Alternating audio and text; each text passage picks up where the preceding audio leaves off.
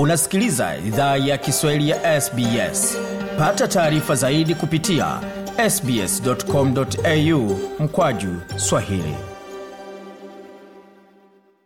Tungependa kuwashukuru wamiliki wa jadi wa ardhi tunaofanyia matangazo yetu. Kuanzia leo, idhaa ya Kiswahili inatoa heshima zake kwa Kamareg, watu wa taifa la Kulinga, kwa wazee wao wa sasa na wa zamani. Pia kuanzia leo kuna wakubali wa Aboriginal na Torres Strait Islander ambao ni wamiliki wa jadi kutoka ardhi zote unaosikiliza matangazo haya.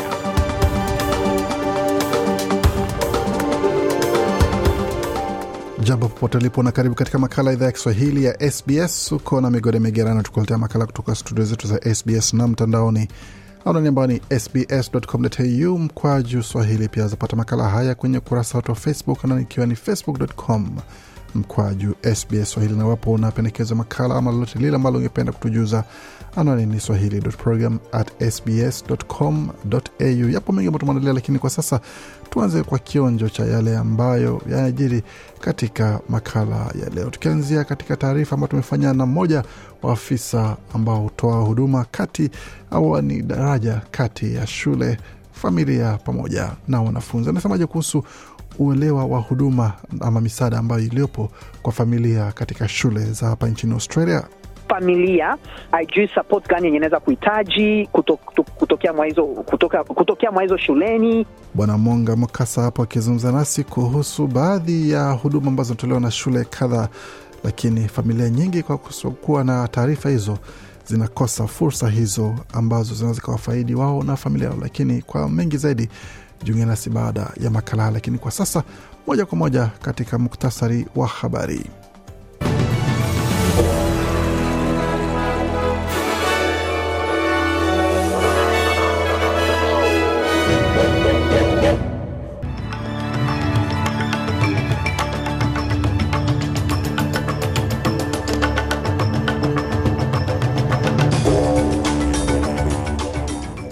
Kuisikia idhaa ya Kiswahili ya SBS ukiwa na migode migerano. Kwa sasa katika muktasari wa habari ambao tumeandalia, tume ya kuchunguza ufisadi jimbo New South Wales kuchunguza jinsi naibu kiongozi wa New South Wales wa zamani alivyopewa kazi ya kuwa kamishna wa biashara Marekani. Halmashauri kadhaa zaongezwa katika orodha ya halmashauri zinazopewa msaada wa mafuriko, wakati kampeni mpya yazinduliwa kukabiliana na ubaguzi wa rangi nchini Australia. Tukielekea barani Afrika, Mali ya wakamata wanajeshi 49 wa Ivory Coast ikidai kwamba ni mamluki. Nako nchini Uganda, polisi wa wakamata waandamanaji wanaopinga kupanda kwa bei ya mafuta na chakula, wakati Afrika Kusini polisi wawakamata watu wawili kuhusiana na shambulizi kwenye baa. Na katika taarifa za michezo, kivumbi cha panda katika jimba za michezo, wakati Samofara afichua kuwa alisafirishwa kinyume cha sheria kufanyishwa kazi Uingereza akiwa mtoto. Kwa hayo na mengine mengi, jiunge nasi kwa taarifa ambayo tumeandalia kutoka studio zetu, tukiingia moja kwa moja katika taarifa ambazo tumeandalia.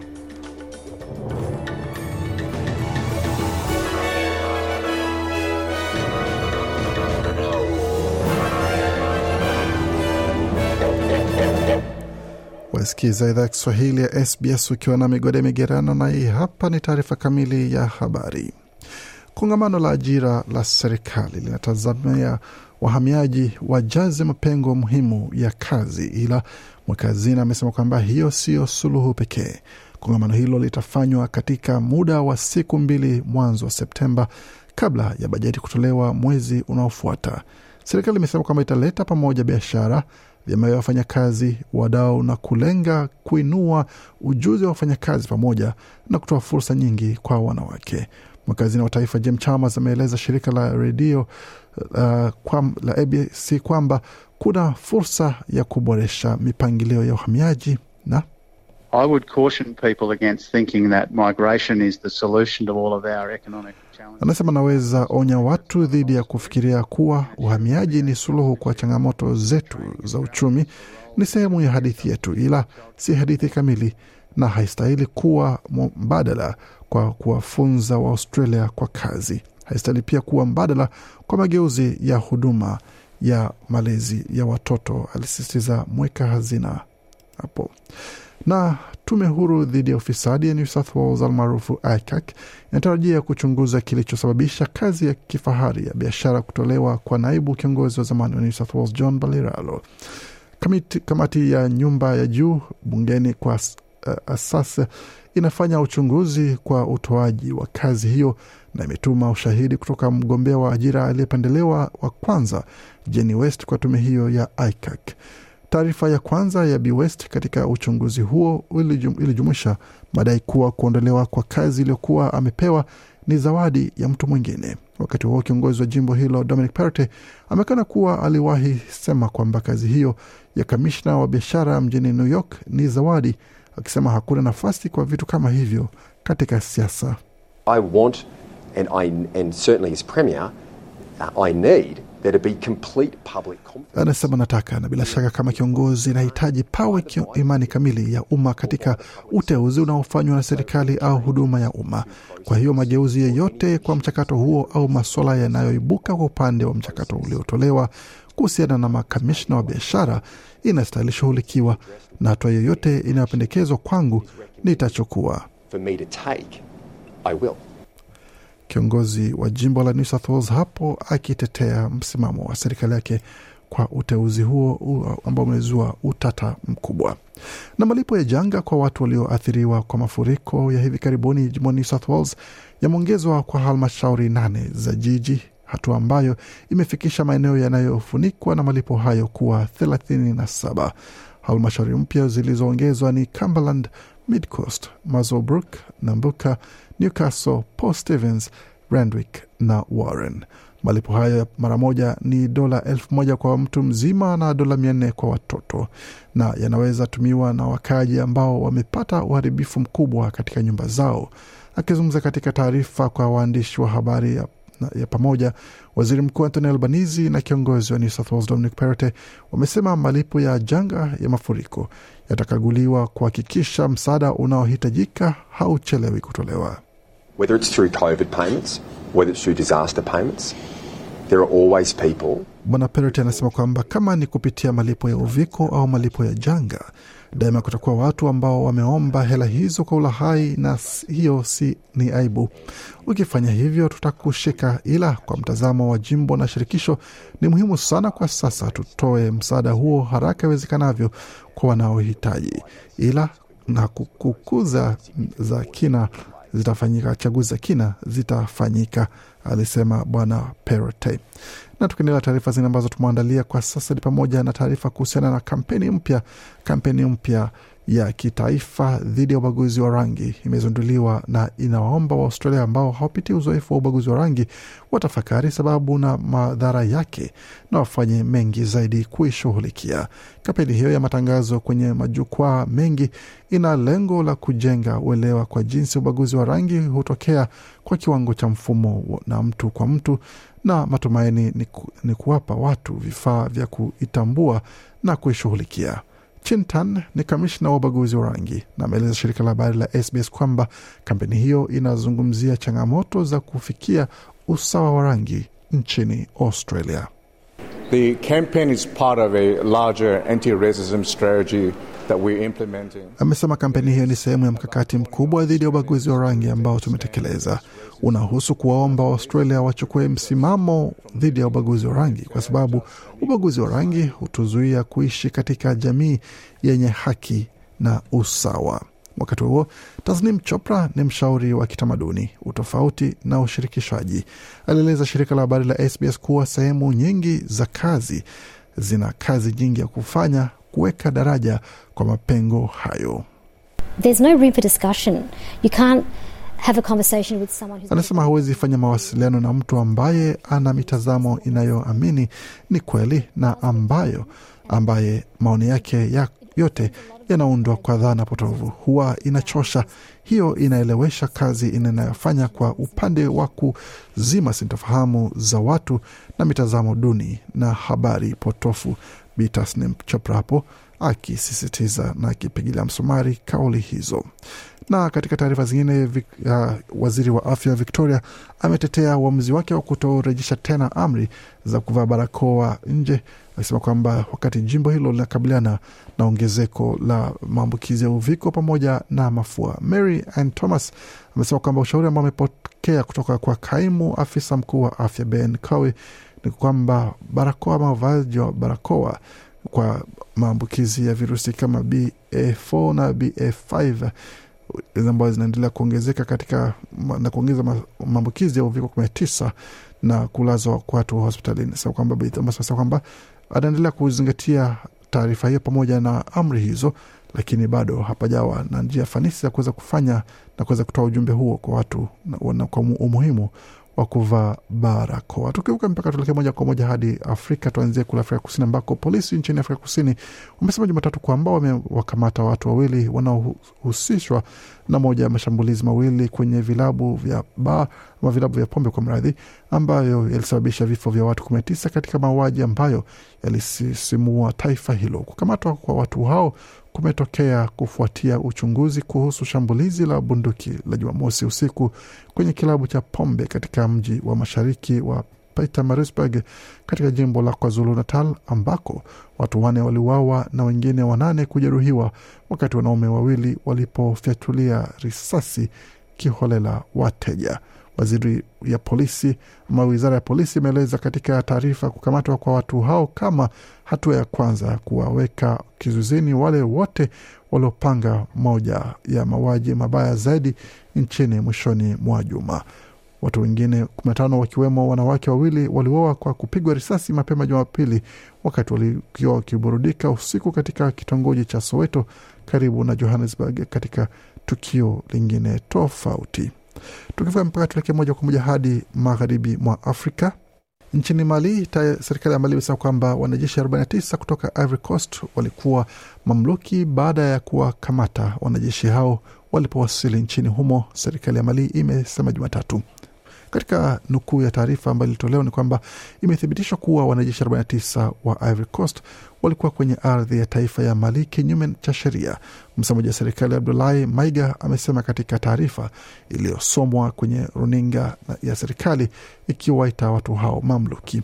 Tukiendelea na nukuu hiyo, serikali ya mpito imeamua kuwasilisha kesi hiyo kwenye mamlaka husika ya mahakama. Mwisho wa nukuu. Awali mwanadiplomasia wa Ivory Coast alisema kwamba baadhi ya wanajeshi hao walipelekwa kujiunga na kikosi cha wanajeshi wa Umoja Mataifa wa kulinda usalama almaarufu MINUSMA. Kikosi hicho kimesema kwamba kinaamini wanajeshi hao walikuwa katika kitengo ambacho kinatoa msaada wa kimkakati kwa kikosi cha jeshi la Ivory Coast chini ya ujumbe wa MINUSMA. Na tukielekea moja kwa moja hadi Afrika Mashariki, tuelekee moja kwa moja ambapo polisi wa Uganda walifyatua gesi ya kutoa machozi na kukamata dazeni ya waandamanaji Jumatatu baada ya maandamano ya kupinga kupanda kwa bei ya chakula na mafuta ambayo yaligeuka vurugu. Taifa hilo la Afrika Mashariki lenye watu milioni 45 linakabiliwa na mdororo wa uchumi uliochochewa na janga la uviko-19 na hali hiyo ikazidi kuwa mbaya zaidi kutokana na vita vya Urusi nchini Ukraine. Mfumuko wa bei na chakula uliongezeka maradufu hadi asilimia 13.1 mwezi Mei kulingana na takwimu za hivi karibuni za serikali. Jumatatu, waandamanaji walichoma matairi na kufunga barabara kuu kwenye yenye shughuli nyingi huko Jinja, umbali wa kilomita 80 mashariki mwa mji mkuu wa Kampala, wakiomba serikali kutoa ruzuku ya chakula kinachotumiwa sana. Waandamanaji walilazimisha waendesha magari kujiunga nao ili kuomba mabadiliko. Mashahidi wa tukio hilo walieleza vyombo vya habari. Bei ya mafuta na chakula na bidhaa msingi zimeongezeka sana ulimwenguni kwa sababu ya vita vya Ukraine na kuathiri nchi maskini barani Afrika na kwingineko.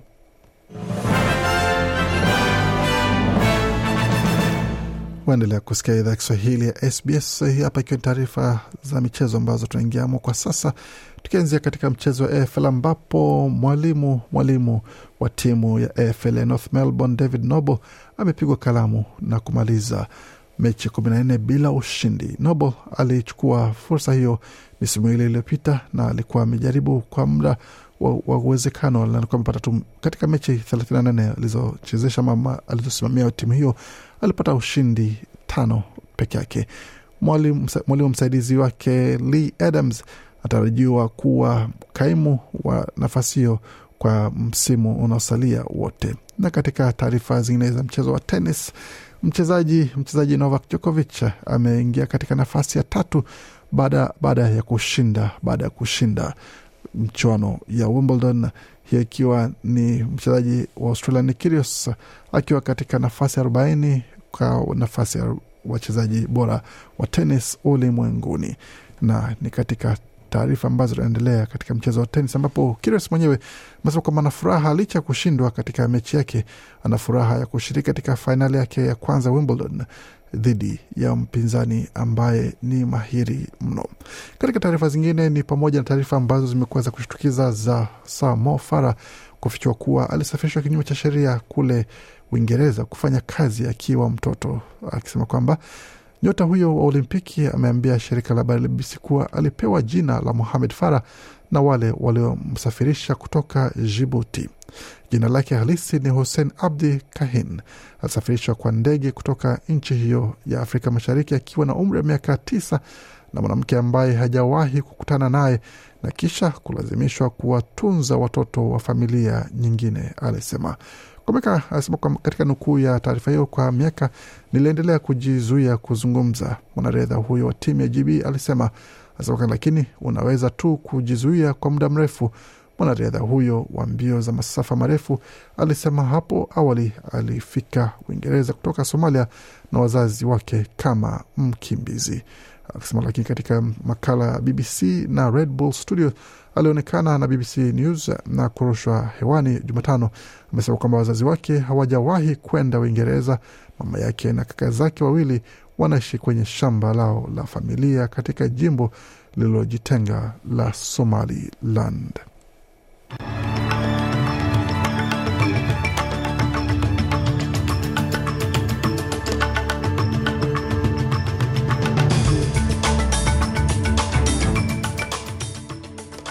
Nam, tukitazama hali ilivyo katika maswala maswala ya ubadilishaji wa fedha kwa sasa, dola moja ya Marekani sawa na dola moja na senti 48 za Australia, wakati dola moja ya Australia ni sawa na faranga 1391 za Burundi, dola moja ya Australia ikiwa sawa na faranga 1341 na senti 65 za Congo.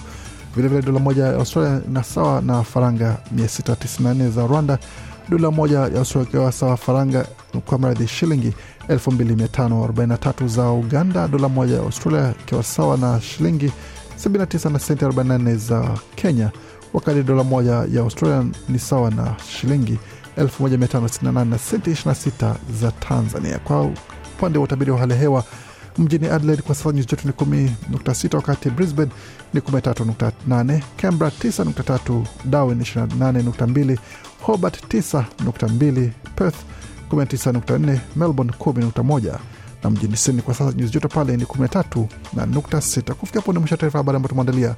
Bakia nasi kwa makala mengine maana kuja kutoka studio zetu za SBS.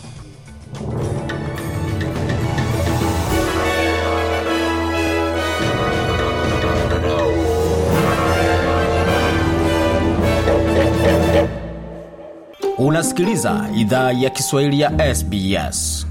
Karibu tena katika makala ya idhaa Kiswahili ya SBS ukiwa na migode migarano kutelea makala kutoka studio zetu za SBS na mtandaoni online ambao ni sbs.com.au mkoa juu swali. Kwa sasa tutazame hali ilivyo katika vita dhidi ya uviko 19 pamoja na suala zima la mafua ambayo serikali pamoja na mamlaka mbalimbali mbali kote nchini Australia inafanya kuhakikisha kwamba raia wako salama katika sehemu wanakoishi.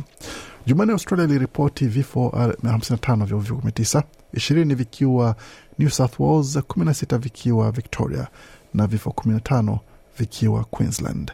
Kesi za kila siku pamoja na wanaolazwa hospitalini zimeongezeka katika majimbo na wilaya za Australia pia. Pia unaweza kutembelea tovuti yetu sbs.com.au mkoa Swahili. Unaweza ukatazama maendeleo mapya ya uviko 19 kwa kesi mpya, wanaolazwa hospitalini na wanaofariki nchini Australia, ambao utapata takwimu pamoja na sehemu ambako wanahusika ama majimbo husika na wilaya husika kwa takwimu hizo. Meli ya abiria wenye maambukizi ya uviko 19 pamoja na wafanyakazi kwa sasa inaelekea katika bandari ya Eden ambayo iko katika pwani ya kusini ya New South Wales kutoka Brisbane, Queensland. Meli hiyo inatarajiwa kuwasili Sydney Jumatano. Idara ya afya New South Wales imesema kwamba idadi ndogo ya abiria wana maambukizi ya uviko 19 ndani ya meli ya Coral Princess. Kuna uwezekano pia abiria hao waliambukizwa kabla ya kuabiri meli hiyo, kisha baadaye wakapatwa na virusi hivyo baada ya vipimo kufanywa. Idara hiyo imeongeza kuwa maambukizi mengi yako miongoni mwa wafanyakazi wa meli hiyo. Mamlaka wamesema kwamba abiria wote watakaotua jimboni wataombwa warejeshe vipimo vya hasi vya ARAT kwanza kabla ya kuweza kushuka, na wafanyakazi wa meli hiyo hawataondoka ndani yake.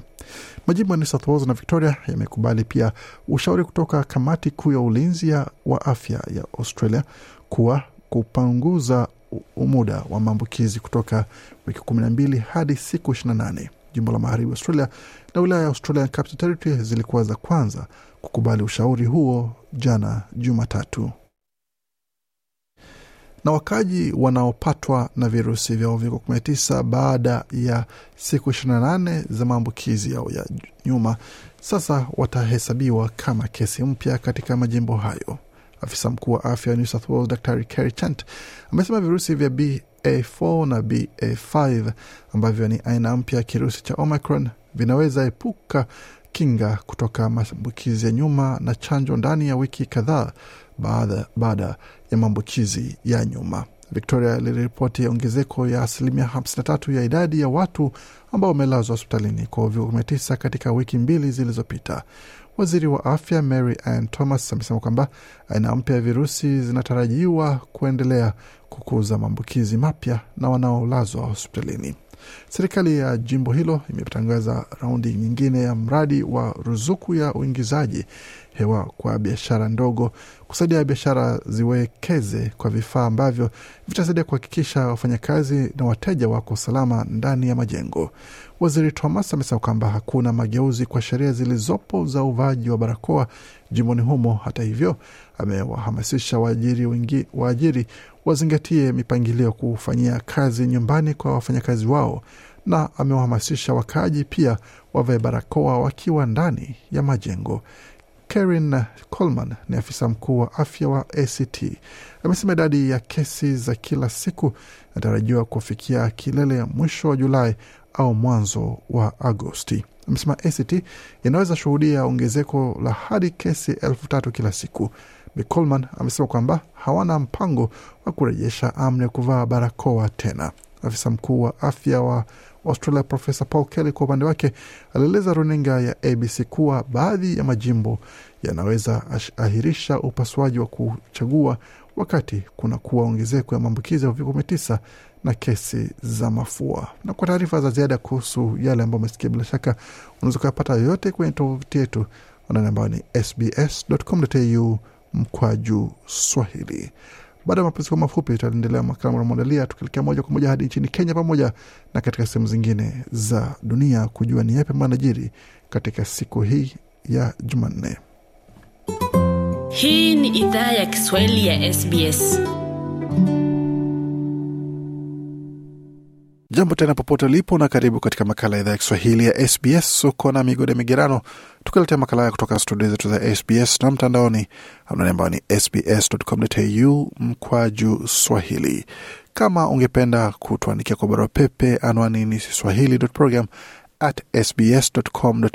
ambako unaweza ukatujuza yote ambayo ungependa kujua, ama kama una pendekezo ya makala, basi tuandikia kwa barua pepe, anwani ambayo tumekupa tayari Nikirudia tena ni swahili.program at sbs.com.au, nasi bila shaka ataweza kujibu punde utakapopata taarifa ambayo unataka kujua kuhusu. Pia waweza kupata makala kwenye ukurasa wetu wa Facebook anwani ambayo ni facebook.com mkwaju SBS Swahili. Lakini kwa sasa tugeuzie macho katika suala zima la utoaji wa chanjo za uviko 19 hususan katika mataifa yanayoendelea, kwa leo tukilenga taifa la Kenya ambalo liko katika ukanda wa Afrika Mashariki, ambapo kuna wengi ambao wanapata chanjo hizo, lakini kunakuwa na changamoto kubwa za upatikanaji wa chanjo hizo kwa sababu moja ama nyingine.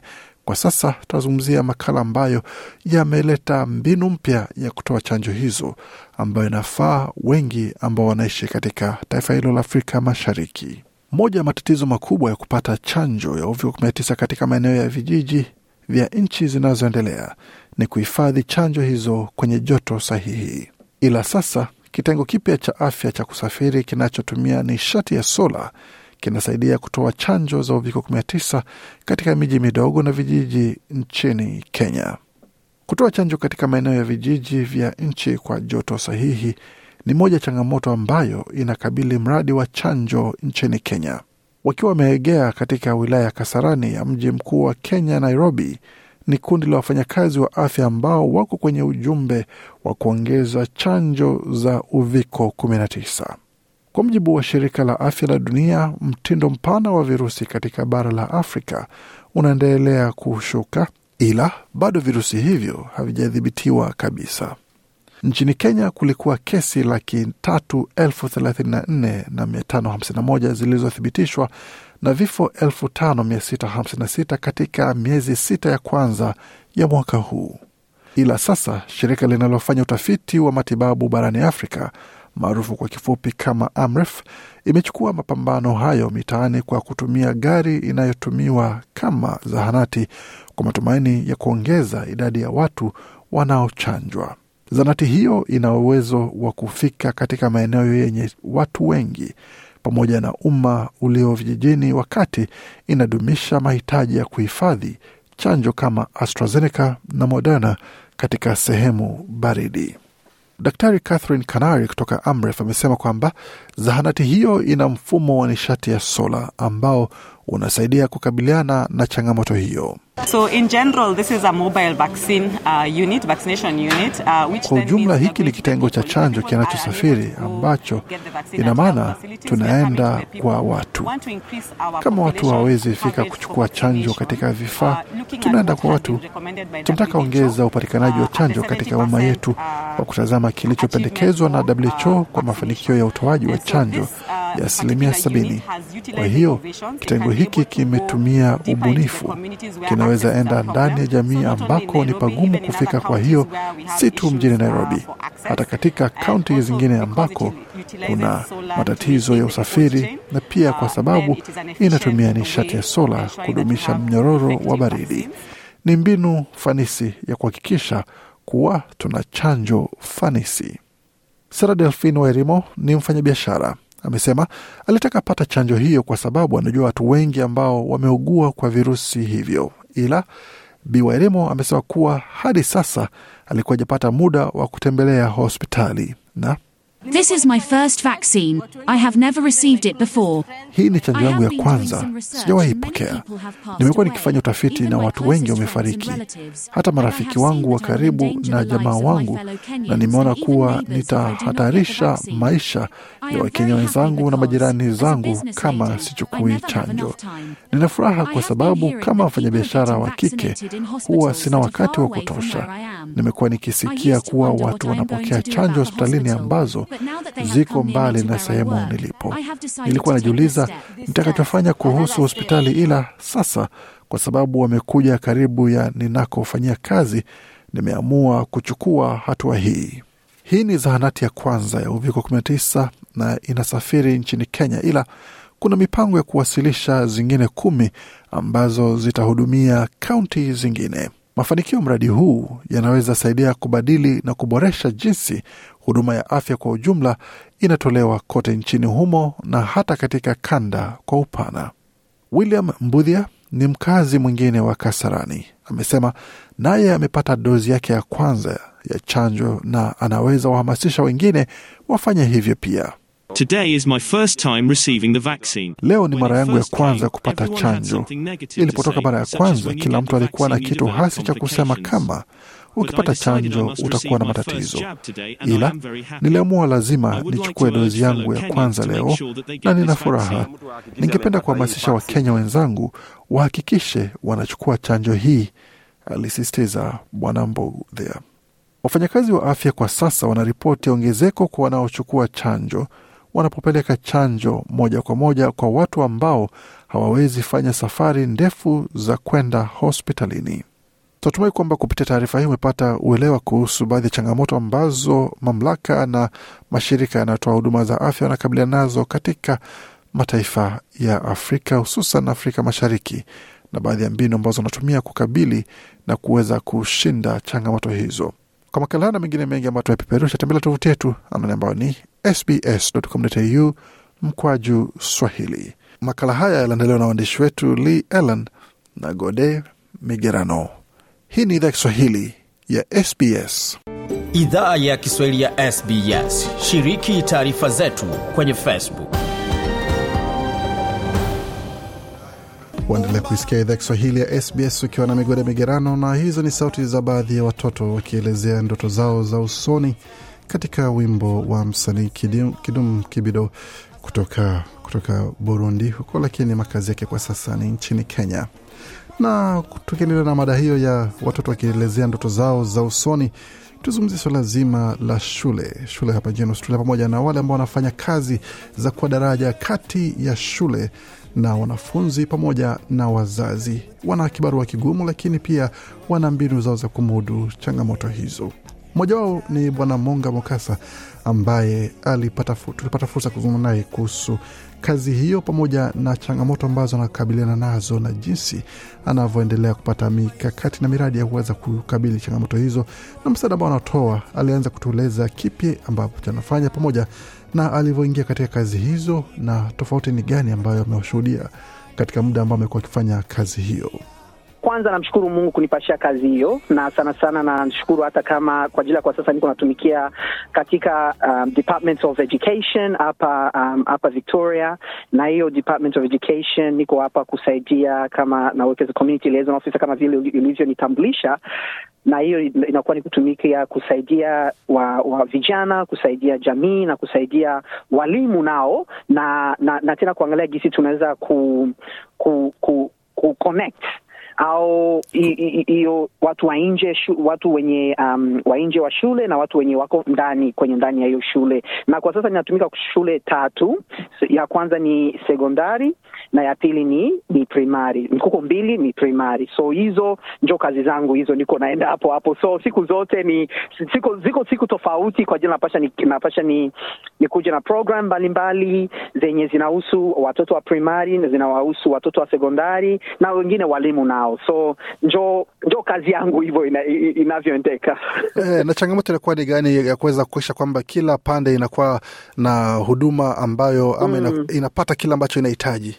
Swali nzuri sana hiyo. Kwa tukiangalia kwa kwa zamani kabisa, hata kama tunajua sisi ni wageni kwa hii nchi, sana sana nchi za huku Ulaya, lakini wengi tunajua, wengine wanaishi kuma Europe, wali, wali, wali wamesha kuwa huko ma nchi za Ulaya tangu zamani, lakini tukiongea kama vile nchi ya Australia, sisi wa Afrika wenye tumetoka mbali, tumetoka um, sehemu mbalimbali katika katika, um, katika continent ya Afrika tu, tuko tukingali tuko wa, wa, wageni hapa Australia, na hapo kama hivyo gisi tuko wageni, kuko changamoto mbalimbali, unaona? Na hizo changa, yeah, changamoto tukisema kama vile kwa mfano hiyo kama vile ubaguzi, cha kwanza ubaguzi wa rangi hiyo um, inaweza kuwa hiyo njo iko ni kitu kubwa sana chenye tunaona. Na hiyo na, na, na hiyo kweli ubunge wa Victoria hapa Victoria kweli ilisema kweli, hiyo ni kweli, kusikia ma, ma, malalamiko kutoka wa, watoto wa Afrika ndani ya shule, malalamiko kutoka familia ndani wenye wenye, wenye wana watoto wao humo ndani za shuleni na, na, na, na zingine hata kama wa, wa community leaders nao wamelalamika kuhusu ma, ma, changamoto kama hiyo. So na ingine kusema kwa mfano kama vile um, kuangalia ingine changamoto kama vile tunaweza kusema familia yenyewe na watoto wao ndani ya shule, hawajui venye vinaendekea ndani ya shule, hawajui watoto wao gisi wanaendelea ndani ya shule au familia haijui support gani yenye inaweza kuhitaji kuto, kutokea mwa hizo kutokea mwa hizo shuleni. Uh, so kuko vitu kuko vitu mbalimbali changamoto mbalimbali mbali, na vingine watoto nao wanajisikia kama vile hawawezi kuongea na wazazi wao kwa ajili ya wana, wanajua kama vile wazazi wao hawajui hawafahamu system ya hapa hapa Australia au system ya education ya hapa Australia. So hivyo vyote ni vingi kabisa, tunaweza kuongea vitu vingi, lakini hizo ndio changamoto kubwa sana, na na um, bunge ya Victoria ya state ya Victoria iliona vile ikasema, mm -mm, kama ni hivyo, acha tuangalie wenye wa, wa, wa, wa professional katika African community tuangalie wenye wanaweza kuwa interested tuwapatishie hizo kazi ili waangalie gisi wanaweza ku, ku, ku, ku, ku connect na ku hiyo barrier kuvunja kabisa hiyo hiyo hiyo machangamoto mbalimbali so njo na hapo kazi yangu ilianzia Na kama afisa wa mawasiliano kati ya jamii na shule na wanafunzi na walimu vilevile vile, wakiwa sehemu ya shule, ni hatua gani ambazo umechukua kuakisha kwamba kunakuwa na suluhu, hizo changamoto zinaisha? Hiyo na- nayo pia ni swali nzuri. Kuangalia chanzo cha kwanza cha kwanza ilikuwa ni hiyo um, wa familia kwanza. Kwa ajili ya uh, changamoto kubwa ilikuwa ni hiyo um, mazungumzano kupitia walimu watoto au nikisema wanafunzi au vijana na na familia sasa hiyo ndio ilikuwa ilikuwa changamoto kubwa sana. Kwa ajili ukifika shuleni mtoto anaweza kumwambia tuseme vile tukisema kwa mfano mtoto ameingia um, iko na tatizo fulani na mwalimu mtoto anaweza kwenda nyumbani kumwambia baba yake au mama yake oh mwalimu amefanya hivi nimeona kama niba, amenibagua.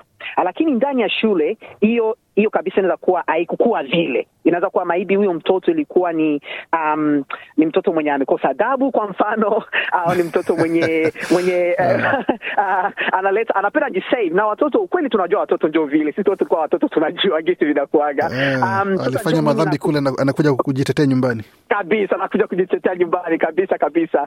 So sasa kwangu sasa nini na, na, yangu sasa na, njo njo hapo sasa mimi naenea. Mimi njo naingia kwa hiyo kwa ingia mwa hiyo nani kusaidia um, communication sasa the flow of communication mazungumzo sorry ya mazungumzo kabisa katika uh, familia walimu na na na na na huyo mwanafunzi. So hiyo njo njo hiyo ilikuwa changamoto kubwa lakini kwa sasa vinaende, vinaendelea vizuri sana. Watoto wanajisikia kama vile wana wa, wanaweza kuji wanaweza kusema maneno bila hata kusikia woga.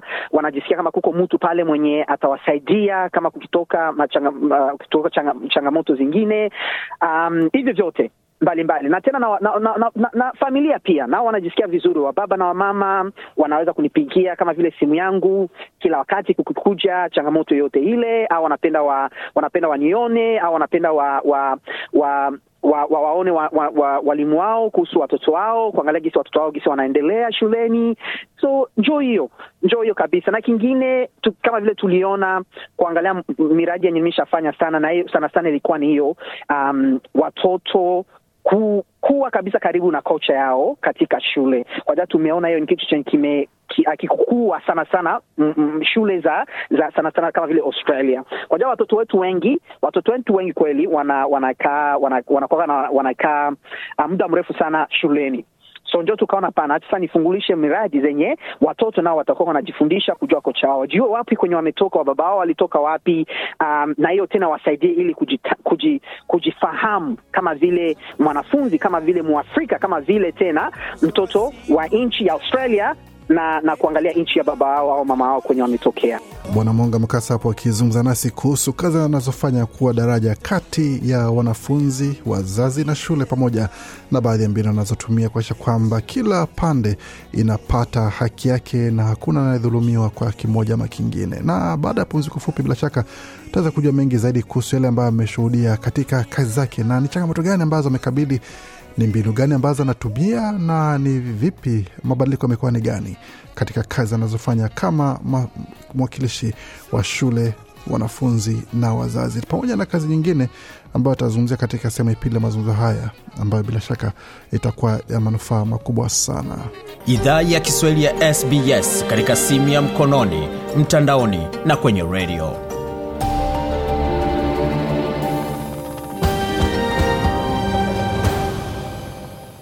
kama unajiunga nasi hivi sasa tunazungumza na bwana monga mukasa ambaye ni afisa mawasiliano kati ya jamii shule na wanafunzi na vilevile vile pia ana nafasi ingine kwa mratibu wa kazi kati ya jamii za tamaduni mbalimbali mbali, pamoja na jamii ya waaustralia wa kwanza. Katika sehemu ya pili ya mazungumzo tunazungumzia swala zima ya mradi ambao alifanya hivi karibuni ambapo alipeleka wanafunzi kwa mara ya kwanza wanafunzi wenye asili ya afrika katika bunge la vijana jimboni victoria. Bwana munga mradi huo ulikujaje na ni, ni nini kilitokea baada ya kuwapeleka vijana katika bunge la vijana? Mm, asante sana. Hiyo kweli tunataka tuseme asante sana, asante sana kwa kwa um, kwa Victoria um, government na na gisi wametupatia nafasi na, na, na wengine nao gisi wametupashia support um, nayo kuchuunga mkono ili kwa jile kama gisi iliyotokea kusema ilikuwa mara ya kwanza kuwa na kuwa watoto wetu wa, wa Kiafrika ku, ku, kuenda kwa hiyo bunge ya ya Victoria state ya Victoria um, hiyo wiki wiki wakati likizo yao ya, ya masomo. So hivi vitu vilianza, tuliapply application, tuliweka in application um, na hatukuwa tunajua kama kwa ajili ya hii hii hii um, hii bunge ya Victoria miaka iliyopita ilianza ibisha kwa miaka thelathini na sita hiyo program inaendelea. Na hiyo waka, wakati uliweka application yetu likiwa kuonekana kama sisi ndio tulikuwa wa kwanza wa, watu wa Afrika wa kwanza tena vijana um, wenye wana wenye wana participate mwa hiyo nini mwa hiyo bunge ya Victoria State ya Victoria ya vijana. So hicho kilikuwa ni kitu kikubwa sana, na kuangalia gisi watoto wetu wamejisikia kama vile um, wamesikilizwa na tena wamejisikia kama vile, na hiyo tena nawasaidia yao kujua kujua gisi uh, bunge ya Victoria ina gisi inakuwa inatumika au gisi inakuwa na operate in that sense. So yeah so ilikuwa ilikuwa ni hivyo. Sijui niseme mengi lakini ilikuwa ilikuwa ni uh, ah gosh. Ilikuwa ilikuwa ilikuwa vizuri sana ilikuwa vizuri sana kuona watoto wetu wana, wana wamepata nafasi kama hiyo kuji ku, na na nao kupresent kupresent uh, bills zenye wanaona kama vile machangamoto mbalimbali zenye wame zenye wameshapitia katika shuleni. Ni sehemu ya uongozi na ni sehemu ya kuonyesha vijana namna ambao wengine wanafanya kuingia katika masuala ya uongozi. Ni nini ambacho walijifunza, na wewe mwenyewe kama ambaye uliandaa mradi huo, ulijifunza nini kupitia huo uzoefu wa kupeleka vijana katika bunge la jimbo waweze kuonana na wenzao, kuchangia mawazo na wenzao?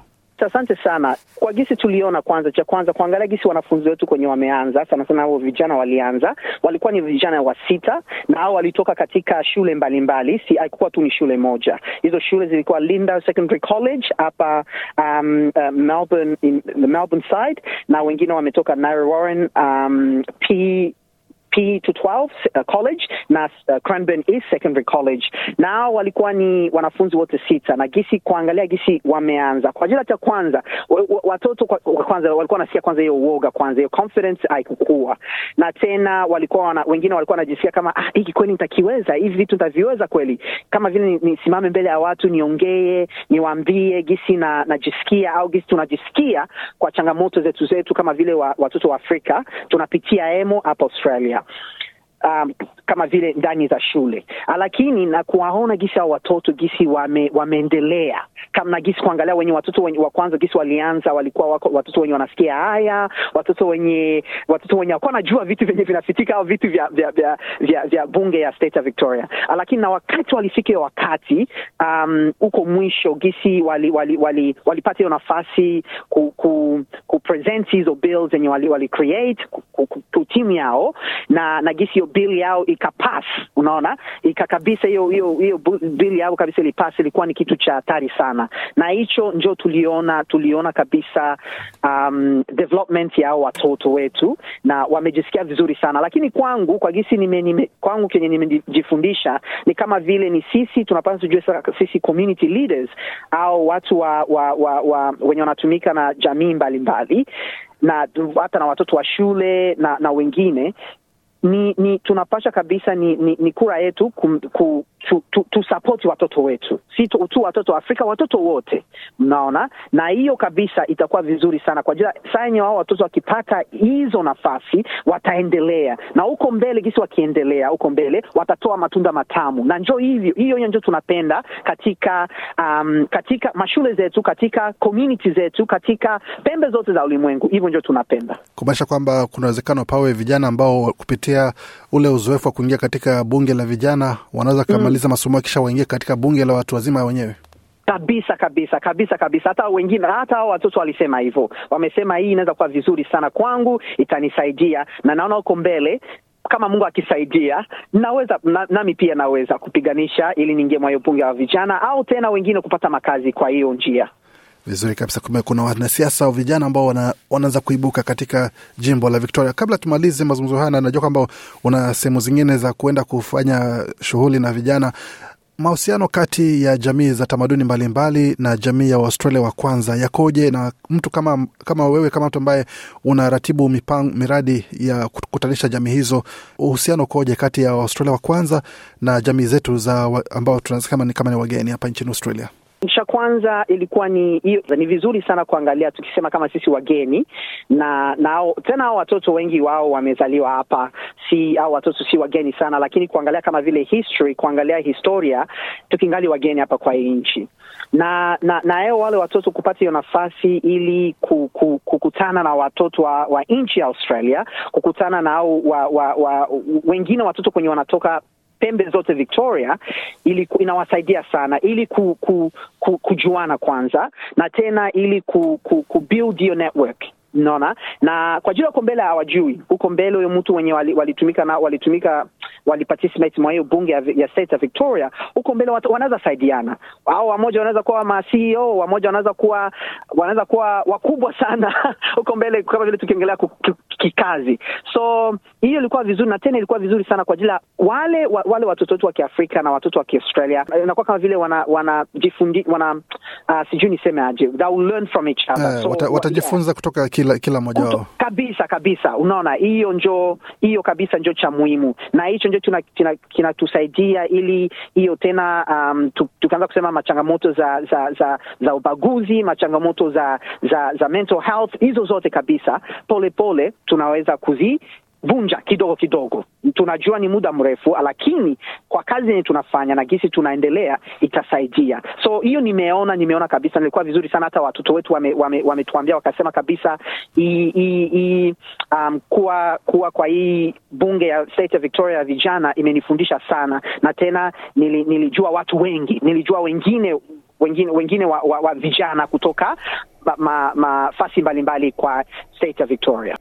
Monga Mkasa hapo, afisa wa mawasiliano kati ya jamii, shule na wanafunzi katika jimbo la Victoria, hapo akifunguka kuhusu kazi anazofanya kuakisha kwamba kila upande, iwe ni shule, iwe ni wanafunzi ama wazazi, wote wanapata haki yao. Amezungumzia pia suala la misaada ambayo inatolewa kwa familia, hususan katika jamii ambazo Kiingereza si lugha yao ya kwanza. Kuna misaada ya chungu nzima ambayo familia inaweza kafaidi kujua namna ya kuweza kuhakikisha kwamba watoto wao wanapata elimu inayofaa na elimu bora vilevile. Bwana Mukasa pia ni afisa wa mahusiano kati ya jamii zenye tamaduni mbalimbali ama tamaduni tofauti na jamii ya Waaustralia wa kwanza almaarufu Aboriginal na Torres Strait Islanders. Amezungumzia pia jinsi wanafanya kazi kuisha kwamba jamii hizo mbili zinaendana sawa pamoja, kunakuwa na uelewa kuhusiana na kile ambacho kinahitajika kutoka pande zote mbili.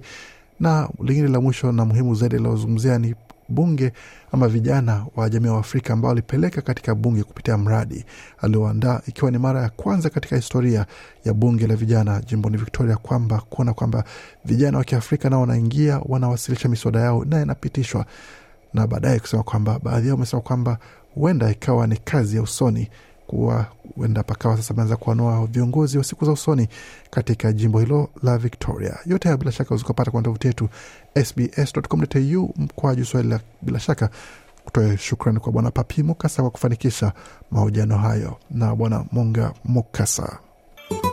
Hii ni idhaa ya Kiswahili ya SBS. Karibuni tena katika makala ya idhaa Kiswahili ya SBS. Uko na migode migerano, tukuletea makala haya kutoka studio zetu za SBS. Kabla tumalize makala, tuangalie hali ilivyo katika ulimwengu wa michezo. Katika mechi ambayo inatarajiwa kwa hamu na gamu ni kesho, katika mechi ya State of Origin ambayo itakuwa ni mechi ya tatu na ya mwisho kati ya New South Wales na Queensland. Zote timu mbili zikiwa zimepata ushindi moja ama ni moja moja kwa upande wa timu hizo.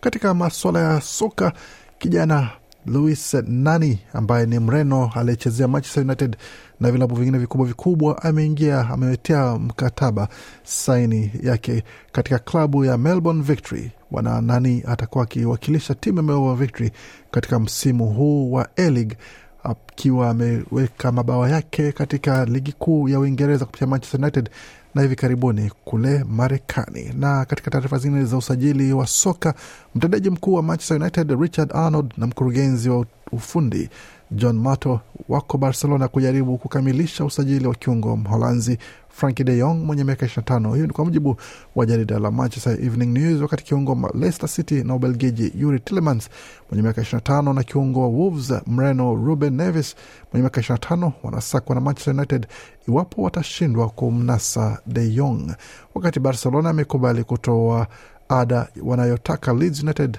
ya dola ama pauni kwa mradhi pauni milioni 65 kwa ajili ya kiungo Brazil Rafinha mwenye miaka 25 na kipaumbele cha sasa kwa cha klabu hiyo ya Hispania ni kumuuza De Jong kwenda Manchester United ili kuweza kupata hela za kulipa Leeds United, wakati Chelsea inaonekana iko nyuma ya Barcelona kwa sasa kwenye mbio za kumsaka Rafinha. Hata hivyo, Chelsea imempata mchezaji wa kimataifa wa England ama Uingereza ukipenda Raheem Sterling kwa dola la milioni 55, wakati mchezaji wa zamani beki wa zamani wa Chelsea Nathan Ake huenda akarejea kutoka kule Manchester City katika mechi um, usajili ambao utakuwa ni mmoja wa kuendeleza kunoa sehemu ama safu ya ulinzi ya Chelsea ambayo imetikiswa kwa muda mrefu. Na wiki ijayo Manchester United watakuwa mjini Melbourne kukichapa dhidi ya Crystal Palace pamoja na Melbourne Victory vilevile katika mechi ya kirafiki ya kwanza kunoa msimu. Hiyo yote tunaweza kupata kwenye tovuti yetu sbs.com.au kwa Kiswahili pamoja na kwenye makala ambayo tunawaletea kutoka studio zetu za SBS. Tukikamilisha makala leo, tuangalie muktasari wa habari kwamba tume ya kuchunguza ufisadi ya New South Wales kuchunguza jinsi naibu kiongozi wa New South Wales wa zamani alivyopewa kazi ya kuwa kamishna wa biashara kule Marekani, wakati halmashauri kadhaa zaingiza katika orodha ya halmashauri zinazopewa msaada wa mafuriko, na kampeni mpya yazinduliwa kukabiliana na ubaguzi wa rangi nchini Australia, wakati Mali imewakamata wanajeshi 49 wa Ivory Coast ambao imewaita kwamba ni mamluki, wakati polisi wa Uganda wamewakamata waandamanaji wanaopinga kupanda kwa bei ya mafuta na chakula. Na Afrika Kusini, polisi wamewakamata watu wawili wanaohusiana na mashambulizi yaliyoua watu 19 wakati katika michezo utata umeibuka katika orodha ya wachezaji bora wa tenis duniani na ulimwengu umetikiswa kwa madai ya Mo Farah kwamba amesema kwamba alisafirishwa kinyume cha sheria kufanyishwa kazi Uingereza akiwa mtoto, na Louis Nani atia saini mkataba wa kuchezea Melbourne Victory katika ligi kuu ya A-League msimu huu. Kilicho na mwanzo shatikiwa na mwisho rasmi tamati makala hadi tutakapouzuna tena Jumapili usiku tutakia usiku mwema kwema kutusikizia nasa kwamba wazapata makala kwenye tovuti yetu sbs.com.au mkwaju swahili pamoja na kwenye ukurasa wa facebook facebook.com mkwaju sbs swahili. Alamsik. Penda shiriki toa maoni. Fuatilia idhaa ya kiswahili ya sbs kwenye facebook